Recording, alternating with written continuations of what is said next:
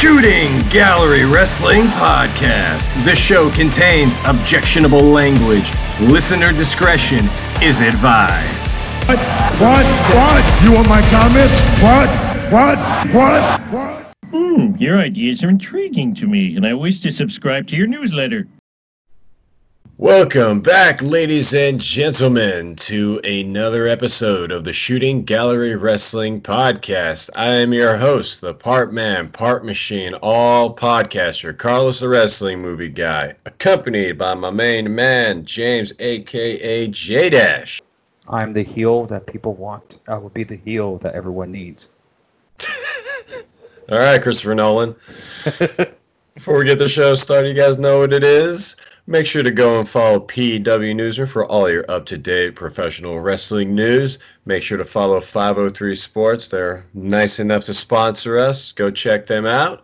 Make sure to also like, share, and subscribe for our new YouTube channel. And we've also got a Facebook page. So if you want to get in touch with us, that's the best place to do it. Or you could do it through Twitter. You can hit us up at, at Wrestling Movie G and at PWNSGWP. Man, that's a tongue twister right there. And I don't think that uh, we need to let you know what the uh, you know what the structure is for the show. I think at this point you know what it is. So, what do you guys say? We just get started and get right into the number one story of the week. And as you can see on the thumbnail, we are talking about Otis, and Otis is now officially a main eventer. To start off the show this week, WWE kicked it off with another episode. I say an episode a lot, with everyone's favorite shit talking show, Miz TV. And the guest of honor was none other than Otis. The Miz opened up by having Otis, show us more insight to who he is in real life and in the ring as they talked about his upbringing which did a good job of showing us how he grew up how he was bigger than all the other kids around him. And I think that that gave the audience a really personal connection to him, as we all growing up had something that made us different than everyone else. Otis may be a larger than life character, but this definitely made him more relatable to people. It gave him a lot more soul. He's not just a, a walking joke. Of course, you know, He's hilarious. He was hilarious as always, and I just can't get enough of this guy. Literally everything that comes out of his mouth is pure gold. I laugh at everything that he says and his mannerisms, like running around with the money in the bank, the money in the bank briefcase, and he's humping it. like that stuff's just great. So as the interview went on, Miz began to berate Otis with insults, claiming that Otis, being the Money in the Bank champion, is a sham because he doesn't meet what The Miz feels is the standard of being a success or a winner in the WWE.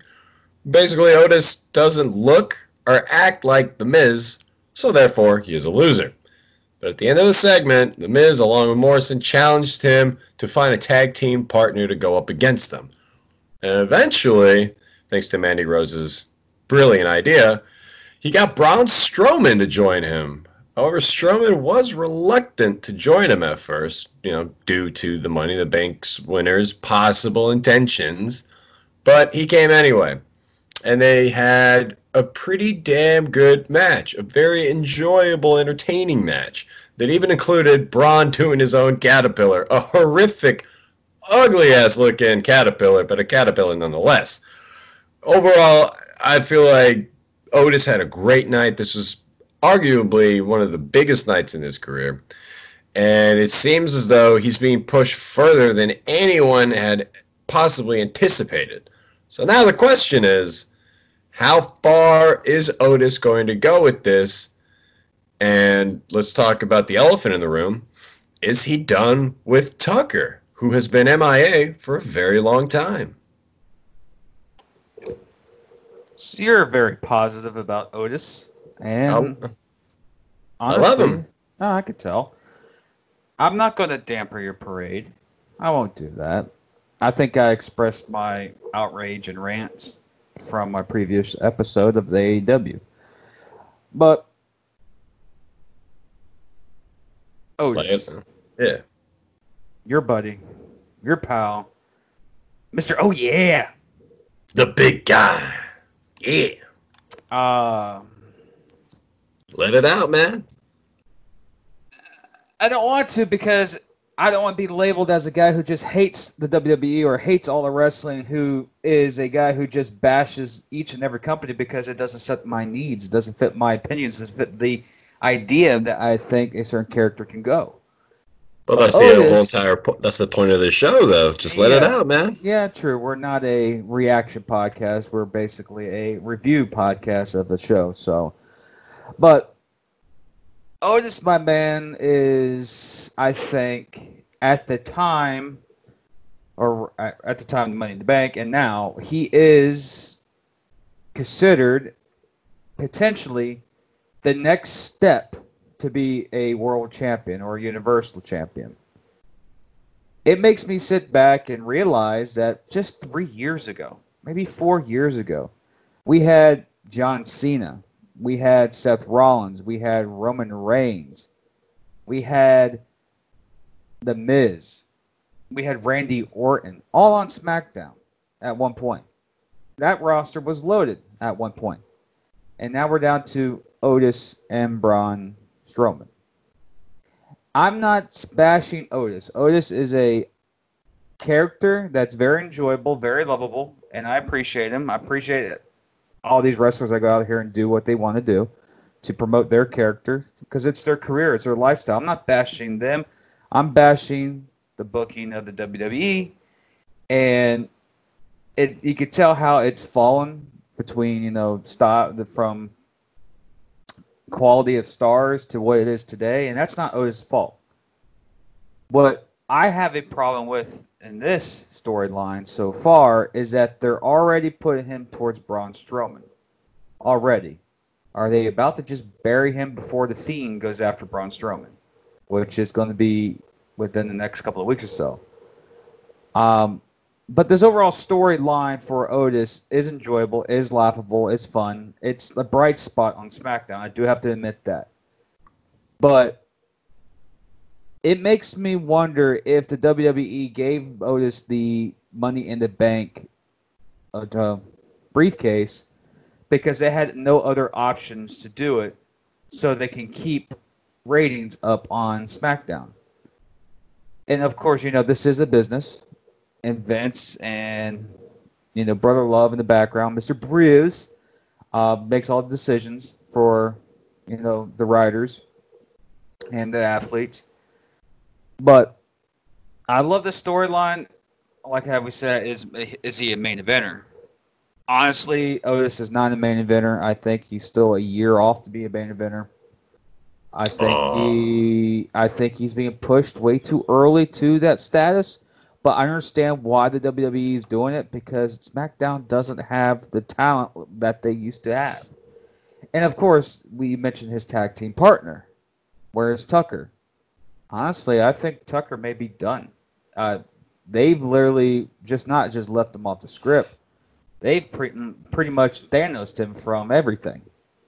Um, so is that you know bad for Otis? No, it's actually helping Otis. But I look at Otis as being the not the last gasp of help for this uh, for this brand of SmackDown.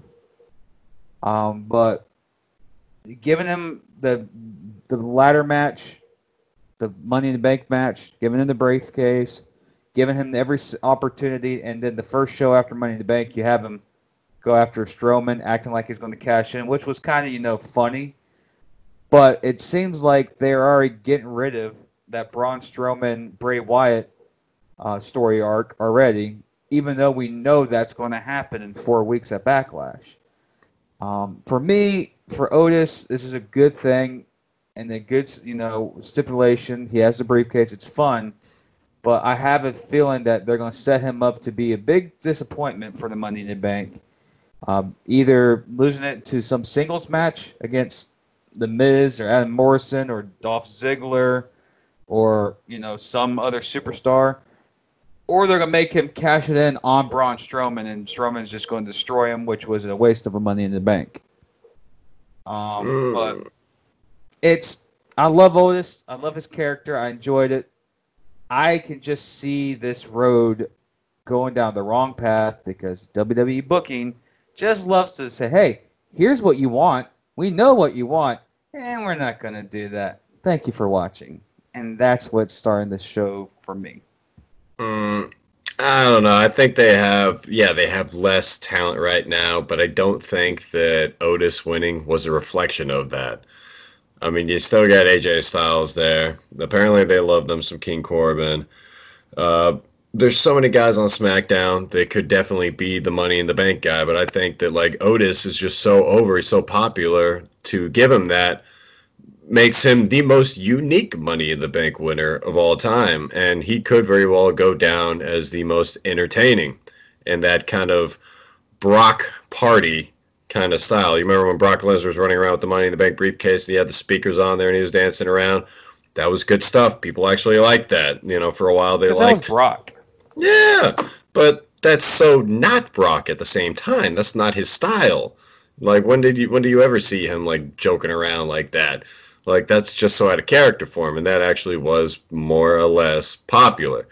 Now Otis is incredibly popular. Everybody loves him, and him being the champion right now and maybe having a bit of a thing with uh, Strowman, I don't think is going to end up badly for him. What I could actually see happening is the Fiend returning, attacking and beating the hell out of Strowman, and Otis actually takes advantage and takes the title from him that way. I actually think that's the direction that they're going to go in. And man, I gotta say, having him as a champion would be so awesome. Awesome! That it would just be great.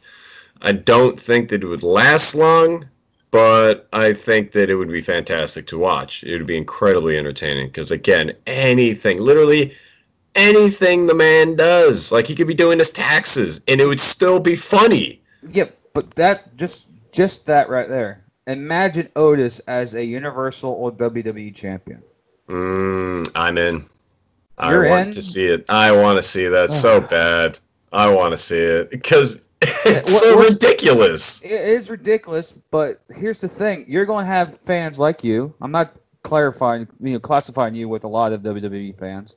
Yeah. You're going to have a lot of WWE fans go out there and be like, "Oh, it's it's Otis. He's the WWE champion." Man, I remember when Jinder Mahal was the WWE champion. He sucked. What's the difference? There's a huge difference. Otis is hilarious. Jinder Mahal was annoying and boring. Yeah, but they're going to be two. I, I don't want to say this. If it does happen, they're going to be two people who've owned the trophies or trophy. Really, they don't have trophies in WWE.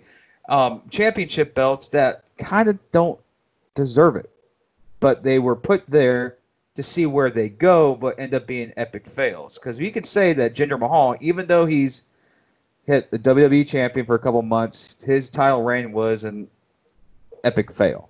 Mm-hmm. And that's why I'm afraid they'll put Otis in that position.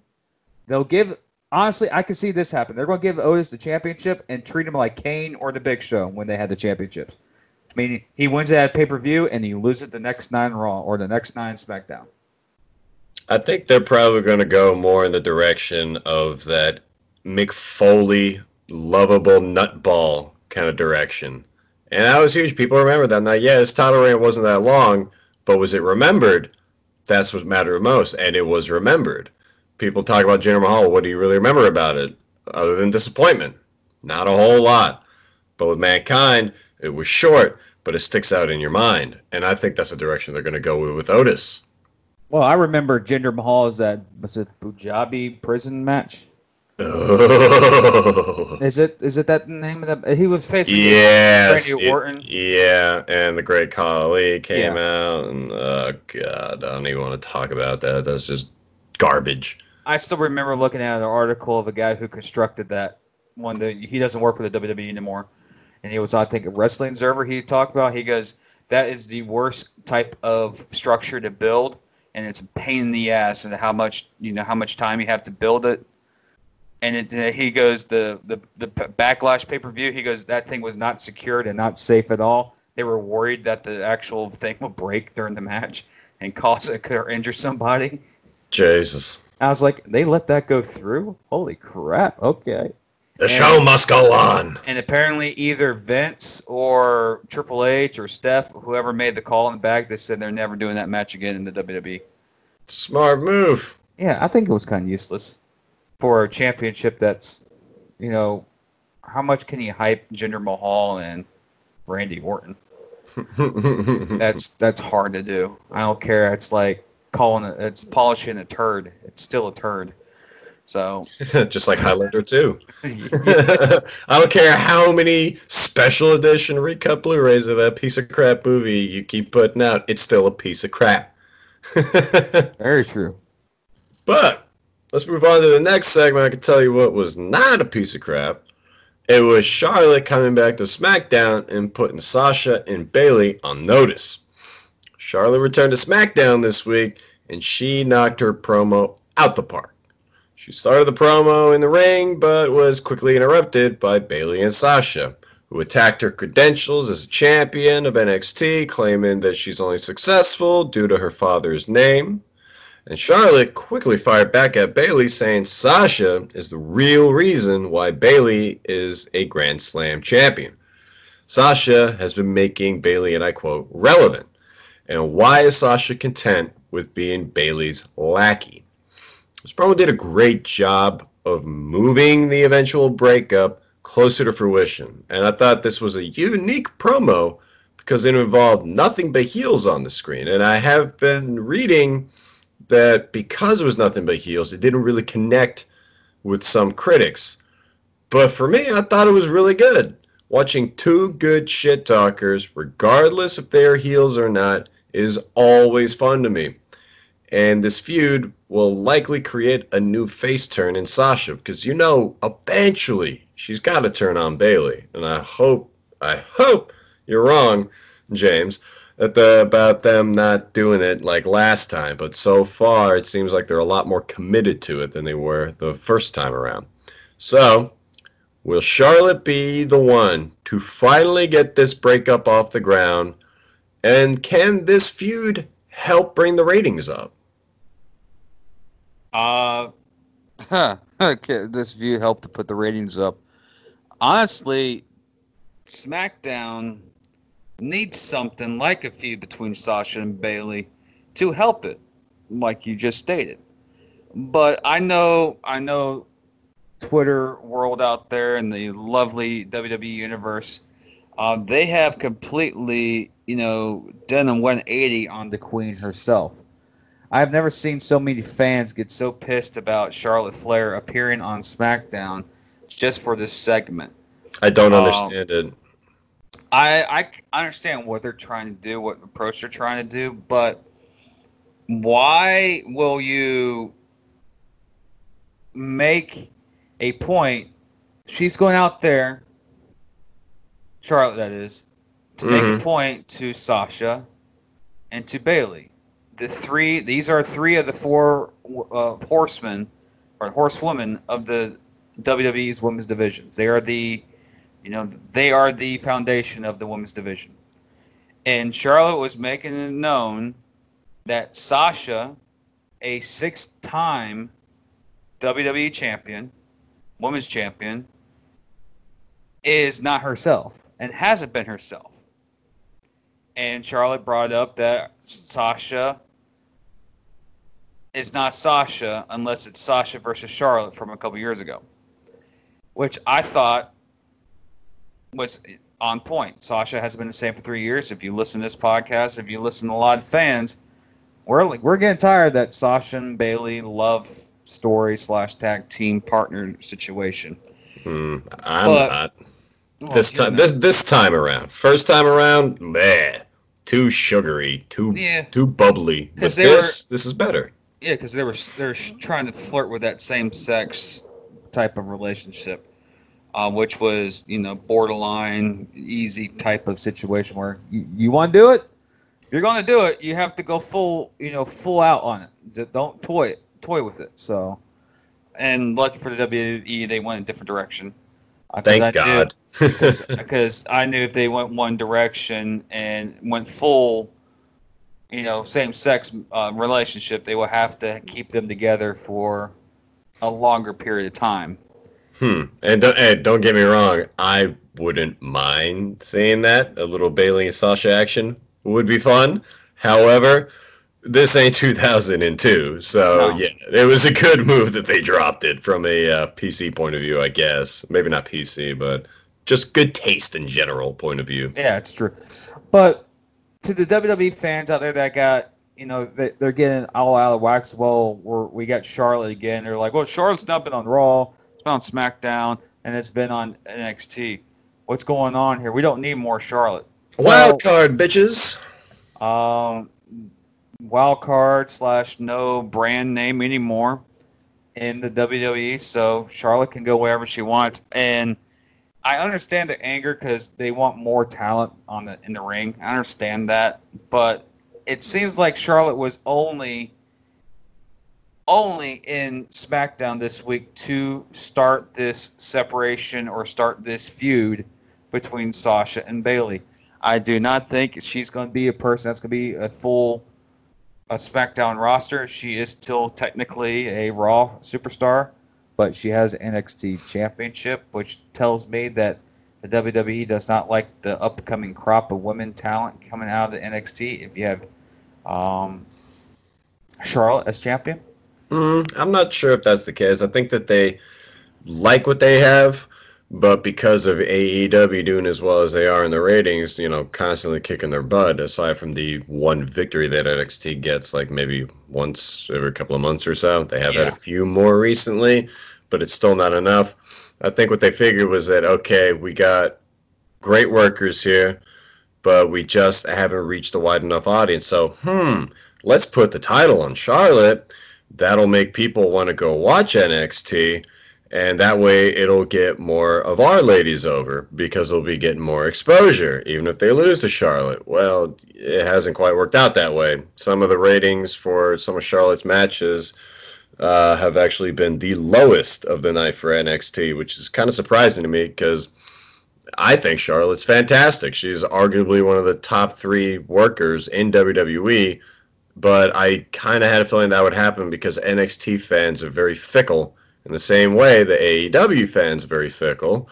And to have Charlotte go back, I think was kind of whiplash inducing, and people didn't want that. It's like, oh, you're taking a Raw main eventer and making the rest of us NXT, you know, uh, making the rest of the NXT women's roster look weaker. Like, oh, you needed to bring in Charlotte for it. I don't think that was WWE's intention. I think their intention was to just get more exposure, and Charlotte is a big name for that.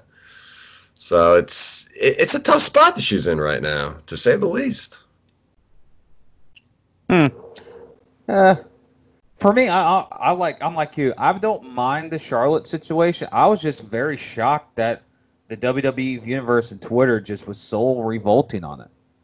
I know. Well, I think I I don't. It's they're bitching. The, the fans are complaining about ratings. It's like we need better quality. We need we need to improve ratings. And when the WWE tries to do something to spark such ratings, they get mad at them. Um, if you if everybody listen to my podcast, AEW uh, Unhinged podcast, you will see the reason why I'm a little irritated of a lot of fans. That these companies, this company, the WWE, has gave you the opportunity. They're giving you options, and you keep saying, you know, this ain't it. For Jesus Christ, just be ex- accept it. Charlotte's on SmackDown. Charlotte's on Raw. Charlotte's on NXT. It's Well, Flair. Her last name sells. I don't care what you say.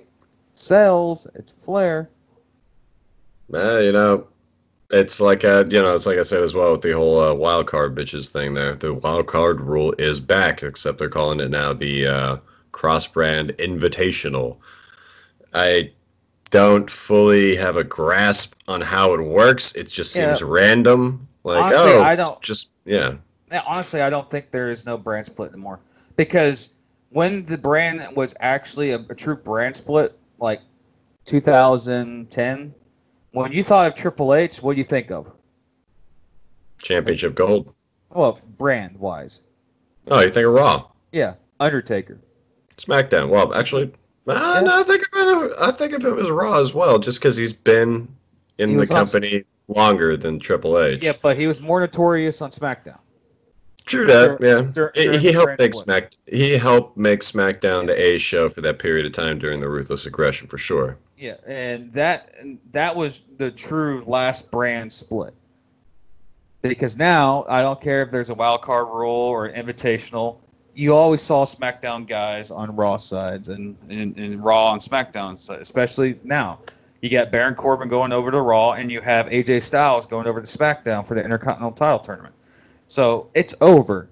There's really no true brand, you know, allegiance anymore. There's no true SmackDown. There's no true Raw and I don't understand why fans out there is like, well, well, this rule is stupid. Well, it we really haven't had a brand split since the early 2000s or early 2010s, so get used to it. It's they got to do something because they got competition now. Damn right. AEW is knocking at the door. And AEW is thinking about launching another show too. So stand Uh, by. No, it's already confirmed. Actually, I'm pretty sure.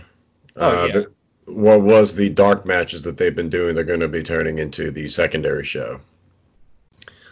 But we got to move on.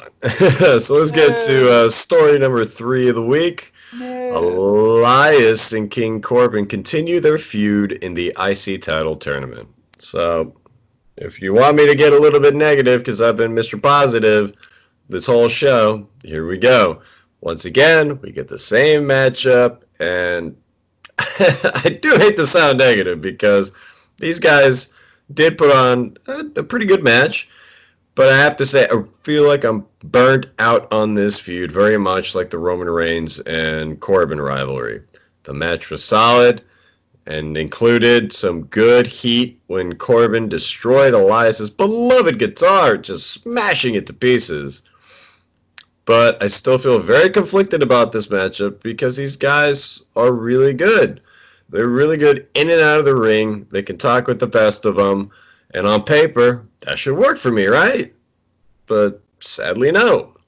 It didn't have, it, it just didn't do a whole lot for me. It still hasn't been. But I will say that the right man won because Elias is deserving of a bigger push. And I think he'd make a fine Intercontinental Champion. But with that said, though, is it unlikely that this feud is over? And what can they do to spice it up? Because that win was so quick at the end, it just left you with that sense that, okay, we're going to pick this up later. Uh, so, what can they do to, I don't know, put some new life into it?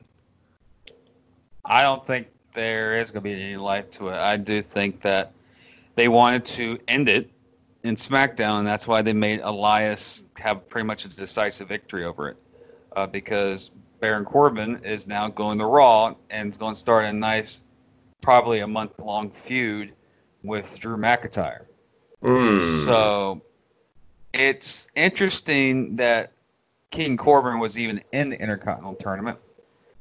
I would have replaced him with uh, with Cesaro, uh, which is not in the tournament, which is surprising. Poor Cesaro. Um, but Elias does need a, an extra push. The guy had a little bit of an injury, came back. The guy's been pretty dedicated to the company over the last couple of years. He's always been this, you know, the laughing stock. He's always been the guy who's like walk with Elias, you know, playing his guitar in the middle of the ring, but yet hasn't had any massive big wins to say anything about it. Um, but having him have a nice push into the NC uh, into the IC title tournament will be nice. But I can already tell you it's either going to be Daniel Bryan versus AJ Styles for the Intercontinental title in the final. Um, I, that's because I think Daniel Bryan lost the Intercontinental title due to injury, so he never really lost the title itself. Um, same with Sami Zayn. He'll say some bull crap like that when he returns. But can they spice up this feud between Corbin and Elias? Yes. Do I think they're going to do it? No, because I think Elias, or excuse me, I think Baron Corbin is going to be on Raw for the next couple of weeks for a month-long feud with the King, or not King, Drew McIntyre, the WWE The champion. The Scottish King. Yes, that lives in England, who's actually Scottish. I don't know. That's confusing. Um, But- the Scots are confusing. um, it's you know, it's an interesting match. It's a first round match where you're like, hey, here's the storyline that we've been building for the last three weeks, and we're just going to bury it here. And we're going to see Corbin on Raw on Monday. So I think it's over. But then again, the WWE likes to bury their own storylines and likes to dig them out of nowhere five months down the road. Like, oh, remember this feud that happened in June or in May? Yeah, we're bringing it back. So I won't be surprised if they squash it here and bring it back in a later date because you actually think King Corbin's going to Raw and actually going to have a month long feud with Drew McIntyre and win? Yeah, that's not going to happen. And I'm a King Corbin fan. I like Drew. I like, I like his heel character. I don't see it happening. You know, I, I just thought of an idea. If it was ever possible, I feel like it'd be pretty fun if MJF and uh, King Corbin became a tag team. Now that I think it would be pretty fun. well, let's move on. Wow, mixed brand tag team. That's interesting. Yeah, man. I know it'll never happen unless Corbin gets released or MJF gets picked up by WWE. But I was just like, hmm, they could make some beautiful music together. MJF has made it publicly known he will never sign with Disney. Basically. Disney. Yeah, Or that's what he said. Well, he called, Oh. he, he called WWE Disney. Okay, I mean, I mean, I guess I can respect that. I'm a big DCEU guy, but at the same time, I He's can't the argue with highest the paid results. wrestler on AEW. MJF. Really? Yes. You would think that it'd be Cody. No, it's MJF because they think he's the next big thing, and they want to keep him on the con- con- contract. Yeah, well, I have to say he's worth the money. Definitely worth the money. He's a good. He's a. He's. The, we can both say he's the greatest heel right now in the business. I would probably put him number one, and because of how much X Pac heat Baron Corbin gets, I'd probably put him at number two. People just hate Corbin. It's it's amazing. Yep. But anyway, let's move on. Uh, I would have put this story a little bit higher, but at the time of getting ready for this show, this wasn't as big a deal until a little over an hour ago. Now, you're probably going to be hearing this. Um, Sunday morning. yeah, you're going to be hearing this on Sunday morning. So it'll probably be well known to a lot of people what just happened. But Daniel Bryan and Drew Gulak had themselves a great match, and turns out it was a farewell. So during the second Intercontinental title tournament match, that again another tongue twister, Drew Gulak and Daniel Bryan put on a clinic of technical wrestling that was pretty much flawless and even.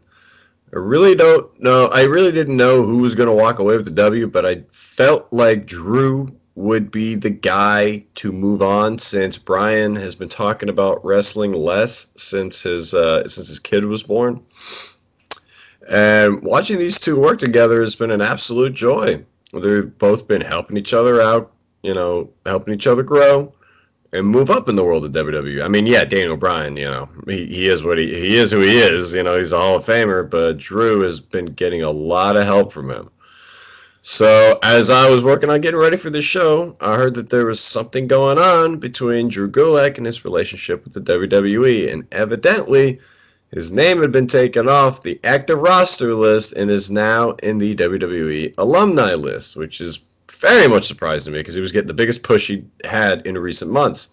And 10 minutes later, I needed to update this show again as it was sadly confirmed that he was released. Jesus Christ. Look, people, the world of wrestling, you probably already know this is a fast moving, constantly evolving business. Every day is just constantly moving like this. So I went back, and I checked out the match again, and you could see the look of sadness on Daniel Bryan's face. He likely knew what was coming. I mean, we sure as hell didn't. And to me, this comes as a huge blow because I've always liked Drew Gulak. I've always felt that he could have been given a lot more to do, but now he's gone. So, what is his legacy going to be when people look back at his time in front of the WWE Universe? What legacy? Wow, shit, I guess there's the answer there. I'm not bashing it, dude, but Oh yeah, no, no, I know, I know. It's just damn. I mean, I can remember some good stuff. He was NXT uh, Yeah, I, I know me like and a- you would know good stuff, but the average uh, average fan will not remember who Drew Gulak is. and Now- it's such a shame. Now, people who watch other wrestling promotions know who he is, and know that he will have a, fo- a home somewhere else. Where's he gonna go? Uh, he could go to Impact. He could go to TNA or not in TNA. Well, that's the same. TNA says I well. He can go to Impact. He can go to um, Major League Wrestling. He can go to uh, Pro Wrestling Guerrilla. There's so many other professional uh, wrestling companies out there that will gladly accept him, even AEW. But AEW has made it clear that they're not going to be doing. They're not going to hire every single wrestler that departs from the WWE, which Smart is move. smart. It's smart. They, they want to go after certain people that fit their mold. Like I've heard that they were they contacted Rusev and Rusev declined and said he wants to do something else. And we know what Rusev is doing now. He's playing video games. Which hey, you, you make a couple million dollars working with the, with the WWE and your wife's still there. You don't need to go right in the wrestling right off the bat. Um, but when you mentioned that the emotions that Daniel Bryan stated after the match with Gulak was very genuine. You could tell that it was his final match in the WWE. Now, when you want to look back at Drew Gulak's history as a wrestler in the company, look what he did in NXT. That's where he did most of his um, matches and most of his, you know, coming out party was NXT. Which a lot of these wrestlers do is in NXT, but when they get to the main card, they get thrown to the side. I can name a couple of guys right off the bat. One of my favorite wrestlers never made it, well, made it to the main roster, but didn't really succeed. Was uh, the Perfect Ten, Tye Dillinger. Now he's at AEW, and he's pretty much encompass a dark heel character that is, you know, entertaining. So when you think of legacy about wrestlers who had short tenures in the WWE, you want to think of the time they were here and where they have been. And because how technology is so advanced now, how we can tune into any type of YouTube channel or any type of TV and watch any type of wrestling federation, you will find Drew Gulak somewhere else. He will get on his feet again. It just wasn't in the WWE, and honestly, I think he was a part of the actual cuts probably, and it's just he rather he just stayed to the end of his contract because since the cuts happened, I think what two weeks ago, a week ago, I don't know. I think it's almost two weeks ago now. So it's a, the wrestling industry is a revolving door. If you're not hot, if you're not you know on fire, your time in the business is short. And if you're, you know, on fire, your time in the business is going to be forever or long. But it's Drew Gulak. He's a good athlete. He's going to get signed by somebody. He's going to have a good career in the industry. It's just it didn't last in the WWE, and it's sad because he's a great talent. Very much so. Uh, he's going to make somebody very happy. I kind of hope it's Impact. I would like to. Uh, I need to go back and start watching some more Impact Wrestling, but they really screwed themselves when it came to switching the channels. But anyway, I digress. Let's move on to the next story. And mm-mm, I wanted to get to this, but I knew that I had to put this last. There's no way that I could move this any higher. Dana Brooke proves that her win over Naomi was no fluke. So let's get this out of the way real quick. There is no sugarcoating it. Dana Brooke got wrecked at WrestleMania. She grabbed the fake me out briefcase and was just Money destroyed. Sorry, Money in the Bank briefcase. My apologies. uh, and got. Oh my god, I couldn't believe it. She gets wrecked uh, by Stephanie McMahon verbally, who clearly was not in the same room. The editing on that was just ridiculous. So she's holding on to the uh, the briefcase with a ton of money in it. Oh wait, this isn't the real briefcase. And then she has a freaking painting busted over her head. Oh, and then she slipped and knocked herself out on the ground. So, yeah, it definitely wasn't her proudest moment, and it was a big letdown for fans of hers, including myself. But on Friday, she began the road to redemption as she had a rematch with Naomi, whom she beat to get into the Money in the Bank match. And this led to a solid, if unspectacular match, which saw Dana Brooke get the win with a roll up.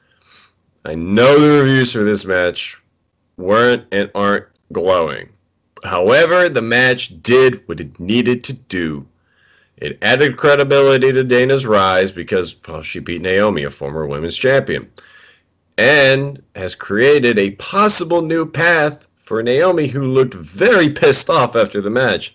Now, it could have been a storyline angry phase, or it could have just been the real fact that she had to do a job for Dana. But really not sure. I don't know what her relationship is with Dana backstage. But with that said, could this lead to a real rivalry between the two with promos and the whole shebang? You know, being on pay per views and whatnot. Definitely not, going to be the main event, but at the very least, being on the pay per view, not on the kickoff. And will this lead to a heel turn for Naomi? Well, it's going to lead to something because I think Naomi hasn't won a match in, I don't know, a year. I don't think, I don't remember her last time she's won a match. Um, and honestly, I think Dana Brooks' little, you know, little scene at uh, Money in the Bank, or how, what you said, WrestleMania. Yeah, my apologies. I couldn't believe I wrote that. Uh, well, but is that like how Hulk Hogan said Silverdome? Very much so. um, but, but I don't, I don't say the other things that Hogan says. oh, that's, that's, that'll be uh, podcast killing material right there. But what is the overall like perspective of Dan Brooke and Naomi? Naomi's been I don't know, been on a very long losing streak. It's been forever. It seems like. And Dana Brooke with the, with the false, you know, cashing in the money in the bank with a false briefcase and the bad editing that the WWE did, and the media, social media uh, blow up on Dana Brooke. Yeah, it's uh, it's confusing because I really can't figure out what they're doing with this, and it's something that honestly, from a person that's watched both Naomi and Dana Brooks' careers, it seems like if I made my own opinion and my own conclusion, it seems like the WWE is trying to make their ways or part their ways with Naomi. Uh, seeing they really haven't given her a chance to exceed and shine or get some wins. And I think Dana Brooke is getting like a little bump. You have a lot of people out there in the social media realm thinking that this was the most useless match. And I understand a lot a lot of them go look at it and just see it's a useless match from the storyline. And that's why I, have always said about our podcast is not an instant reaction podcast. It's a review podcast. We give it a day or two to go, you know, let this, you know, simmer so we get a good thought before we go out and discuss it. Because what, what a lot of people do, and what people say about instant reaction is they burn this match. Like, why is it even existing? Well, connect the dots where it came from, how it started from, where it generated and then you'll realize what they're trying to do. This this match wasn't just thrown on the card. This actually had some background on it. And yes, there are questions, like I mentioned. I have, you know, questions of where it's going, but that doesn't mean it doesn't have any foundation of why it was placed there. So I understand what a lot of WWE fans don't like this match for, and I understand like us we see what they're doing. They're trying to push Dana Brooke in the women's division, get her up in the rankings, so she possibly can go after Bayley or Sasha or whoever has the East of the SmackDown Women's title in the later future. But what it sounds like is that the WWE's universe is so is so short-minded, short-sighted that if they don't get what they need now, they won't accept it. But yet they will not stay with a story and watch a story be built up to its pivotal point. And I've started to notice that just not in the WWE, I've seen in AEW, I've seen in ROH. The Wrestle, uh, almost said WrestleMania. Thank you. Ah, ah see, the, the wrestling community it's become a community where that where back in the 2000s we would watch raw we will watch smackdown we will watch impact and we will watch these storylines develop from week to week until they finally come to a conclusion at the uh, the pay-per-view. Now we have a wrestling community that gives up on a story when it's first introduced it's like yeah this is bs Uh, this won't last I blame you know- the internet. It's it's because like everybody watches stuff on TikTok or you know Twitter. It's all very short videos. Everyone is in. yes Everyone's very much in a instant kind of instant gratification culture. That's correct. And I've I've noticed it in our numbers of our podcast. Our YouTube what uh, clicks are not as high as our downloads. Our downloads are high because people rather listen to a podcast for an hour than watch it on YouTube for an hour. And that just tells me that if you don't get instant gratification in wrestling or in any industry you're in, um, it hurts you. That's why a lot of movies this day and age, you're a movie guy. A lot of people who watch movies only go to certain genres because they'll lose interest in a movie once it turns on. Which is, you know, I forgot who I was reading or what what it was. It was a stat about movies, about how the average viewing time of a new movie by a new genre from a person who's just introduced to a new set of movies is about six minutes. If they don't get captured in six minutes, they turn away. And that's you starting to see that in wrestling.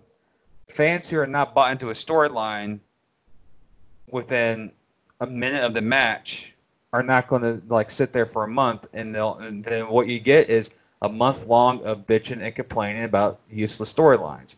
And this is why I tell you, the fans out there, give Dana Brooke a chance because from what I've seen over the last month or so, they're pushing her to be the next contender slash SmackDown champion.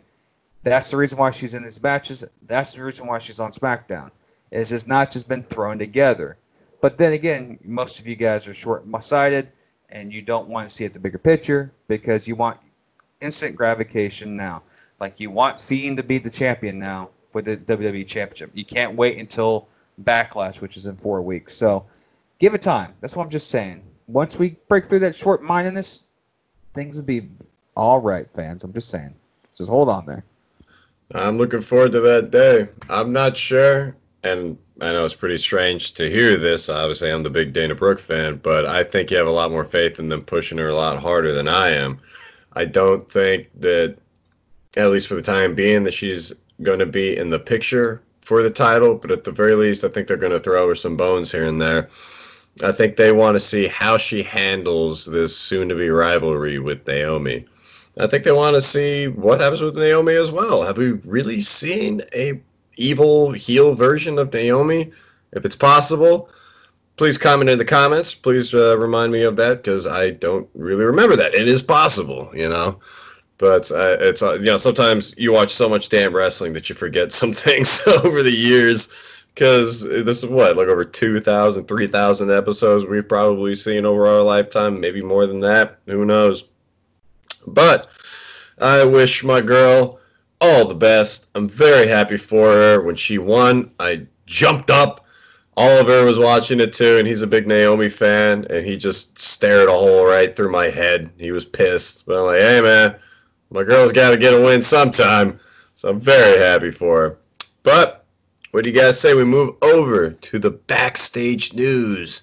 The stuff that we hear about behind the scenes. Don't tell WWE we're talking about this.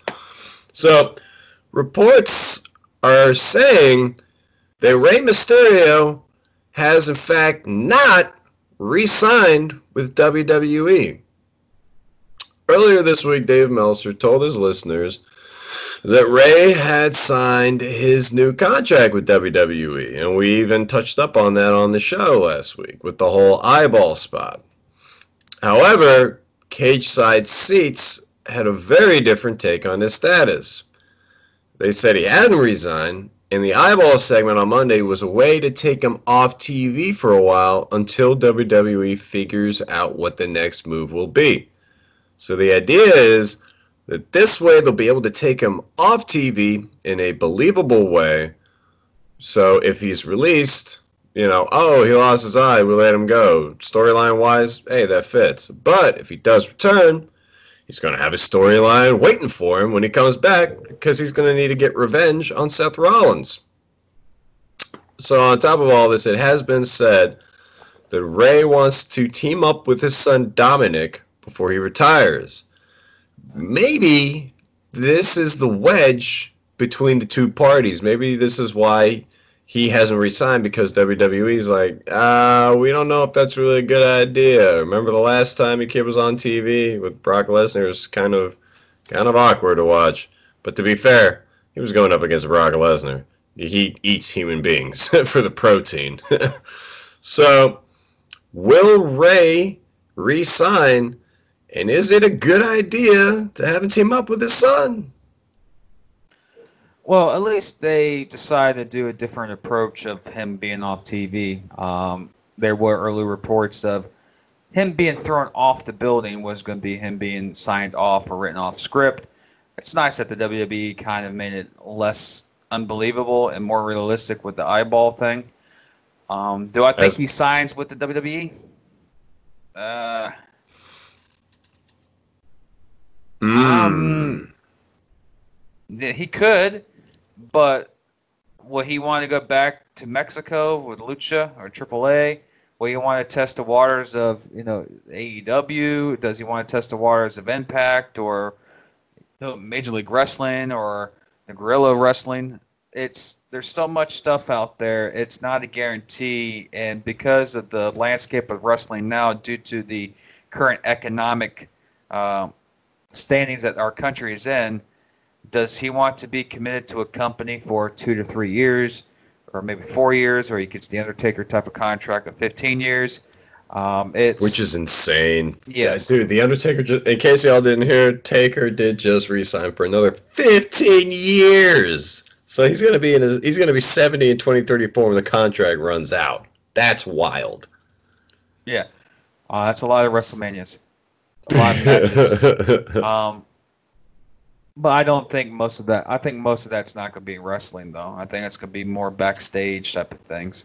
yeah, that'll probably be like a uh, a Legends contract. Yeah. Um, but is it a good idea for have him and his son being wrestling together on WWE? Uh, if there's chemistry, yes. But I don't think the WWE wants to risk something like that right now. Um, let's see what happens if he gets an NXT contract. Is he signed with WWE yet?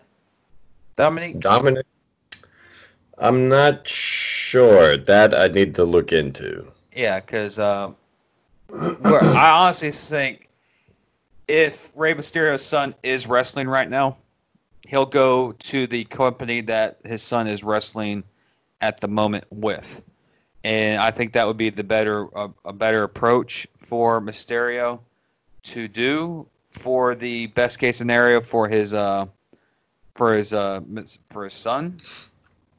Um, but it's it's so hard to predict or understand what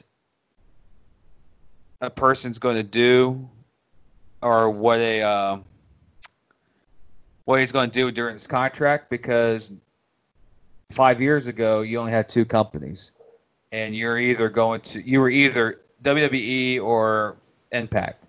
Now that there's more brands out there that are growing, there's better opportunities at different locations. And I'm not saying that it's a you know a foregone conclusion that he's not coming back or not going back to the WWE.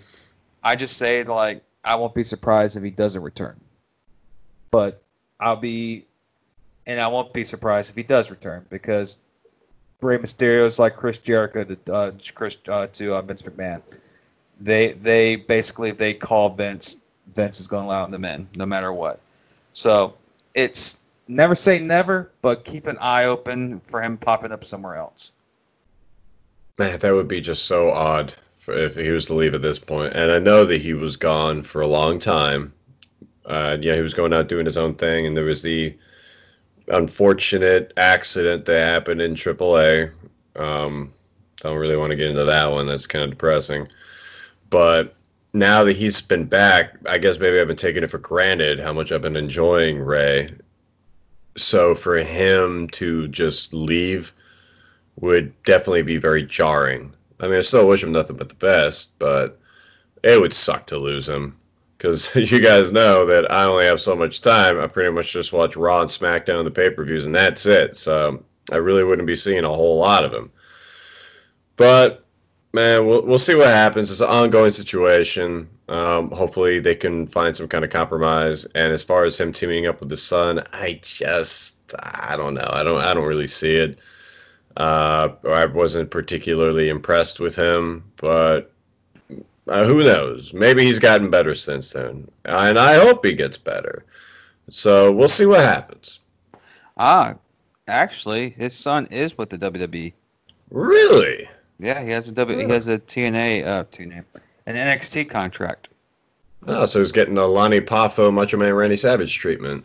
Yes. So You sign me, make me happy. Sign my family. Okay. and his son is so much bigger than him too. Holy crap! It's weird. I was thinking about that in my head as well. It's like it, it's odd when you see how much taller he is than Rey. Rey must have gotten the recessive genes, man. Rey's mama's tall.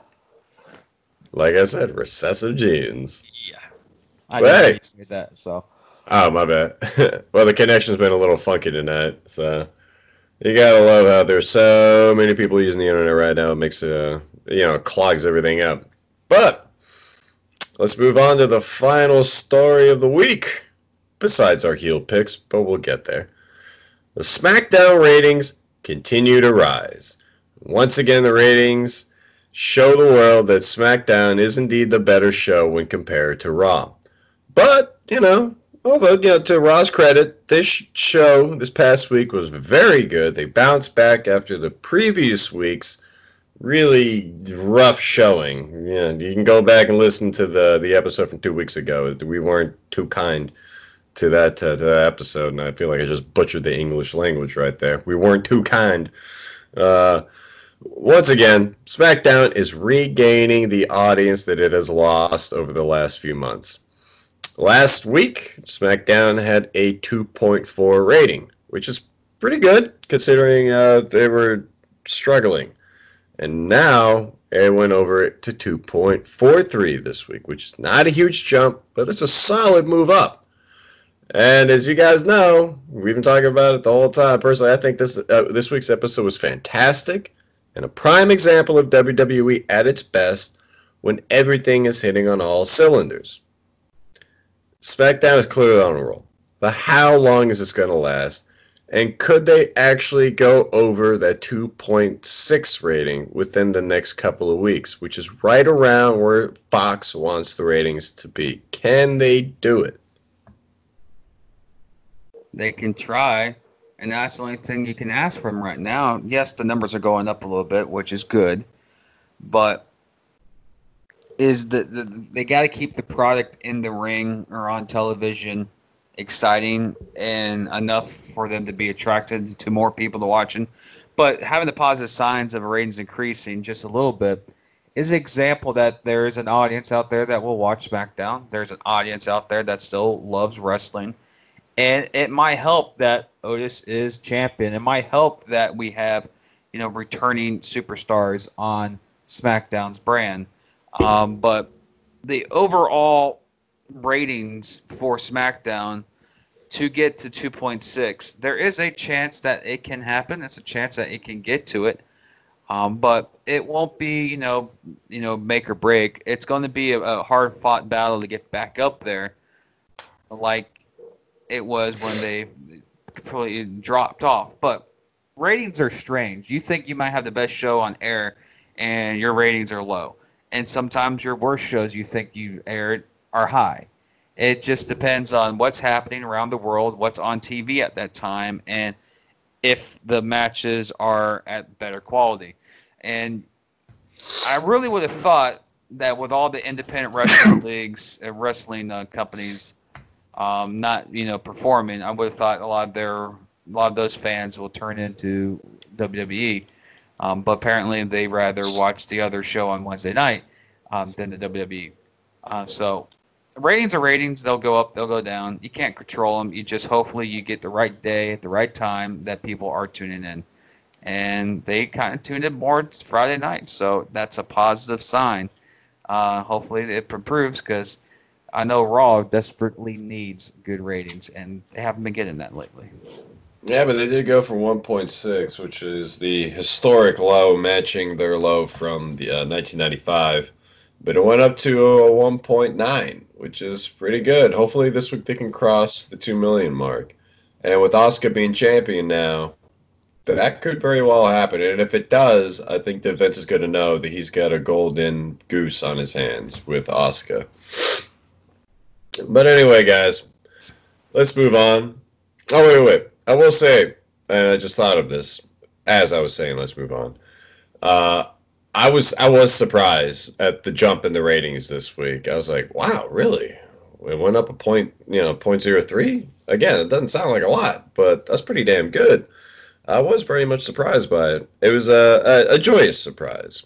So I actually think that they could reach that 2.6, but um, I could be very cynical optimist if that even is such a thing. Well, here I am anyway.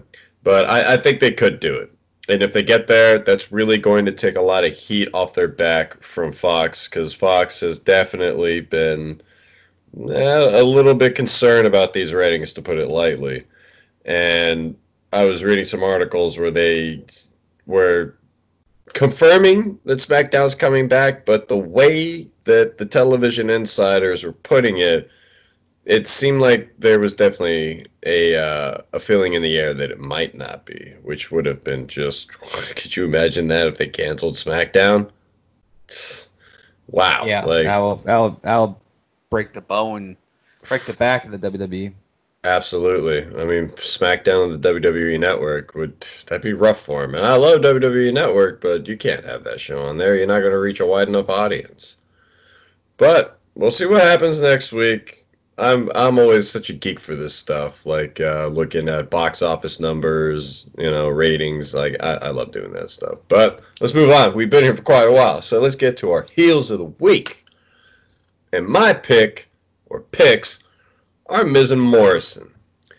To me, it, felt like these two did a good job of helping put Otis over with their classic 1980s bullying style, attempting to make Otis feel bad about being unconventional looking and saying that he's not worthy of having Mandy Rose, which is totally absurd. But that is what a good heel does. And Eminem just always seems to do, you know, they always just seem to knock that out of the park. They portrayed themselves very much like the douche jocks that we all grew up with. Not that all jocks are douches, but the douchey ones. That's who Miz and Morrison are. They just think they're God's gift to women. They just think they're better than everybody else, and they definitely think that they're better than Otis. And that kind of heat always works with guys like Otis. It just seems like they were destined to feud with each other.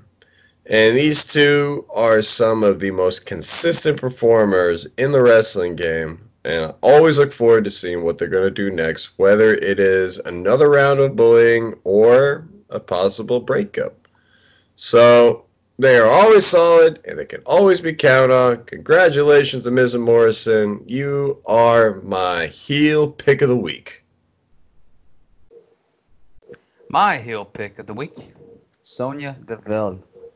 Oh, thank God. It wasn't the same one as mine. No, no, Sonya Deville's little promo after, um, during Mandy Rose's little segment was perfect, and hmm still, that's still the the the best heat right now on SmackDown.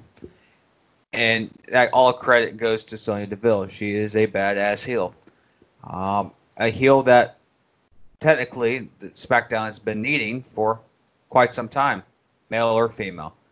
Um, but it's a good storyline. She's playing it a very, very, very evil heel, and her name Deville. And and she's my heel of the week. Without her and and her little storyline with Mandy Rose, uh, SmackDown lacks the true heel that I like. Well, besides Corbin, but he hasn't really done anything that deserves it over the weeks. But yeah, Sonya Deville is my heel of the week based on her, you know, promos she's been cutting against Mandy Rose over the last couple weeks. They've been good, and you need that from a heel, and she is very good at promos. So, heel of the week, Sonya Deville. Hell yeah, that's a good choice. I actually kind of felt bad that we didn't really talk about him, but all, all they really got, uh, her and, and Dolph Ziggler, was just one quick promo. But it was an effective promo. And at one point, Dolph Ziggler in the back, like it almost looked like he was going to say something. He was like, "Nah, she knocked it out the park. I'll let her finish it." And with that said, we're going to be finishing this show right now. We definitely wanted a little bit of overtime. I feel like, but. Yeah, yeah, we did. As always, we really appreciate you guys listening to us. Uh, if you want to follow us, make sure to check us out on Twitter at at Wrestling Movie G, at PWNSGWP. Make sure to follow PW Newsroom as well, pwnewsroom.com. Uh, feel free to, uh, if you got a little bit of cash for some shopping, go see 503 Sports. They got some really cool old school XFL gear. They've given us a lot of nice stuff over the years, and they've just been probably our best sponsor of all.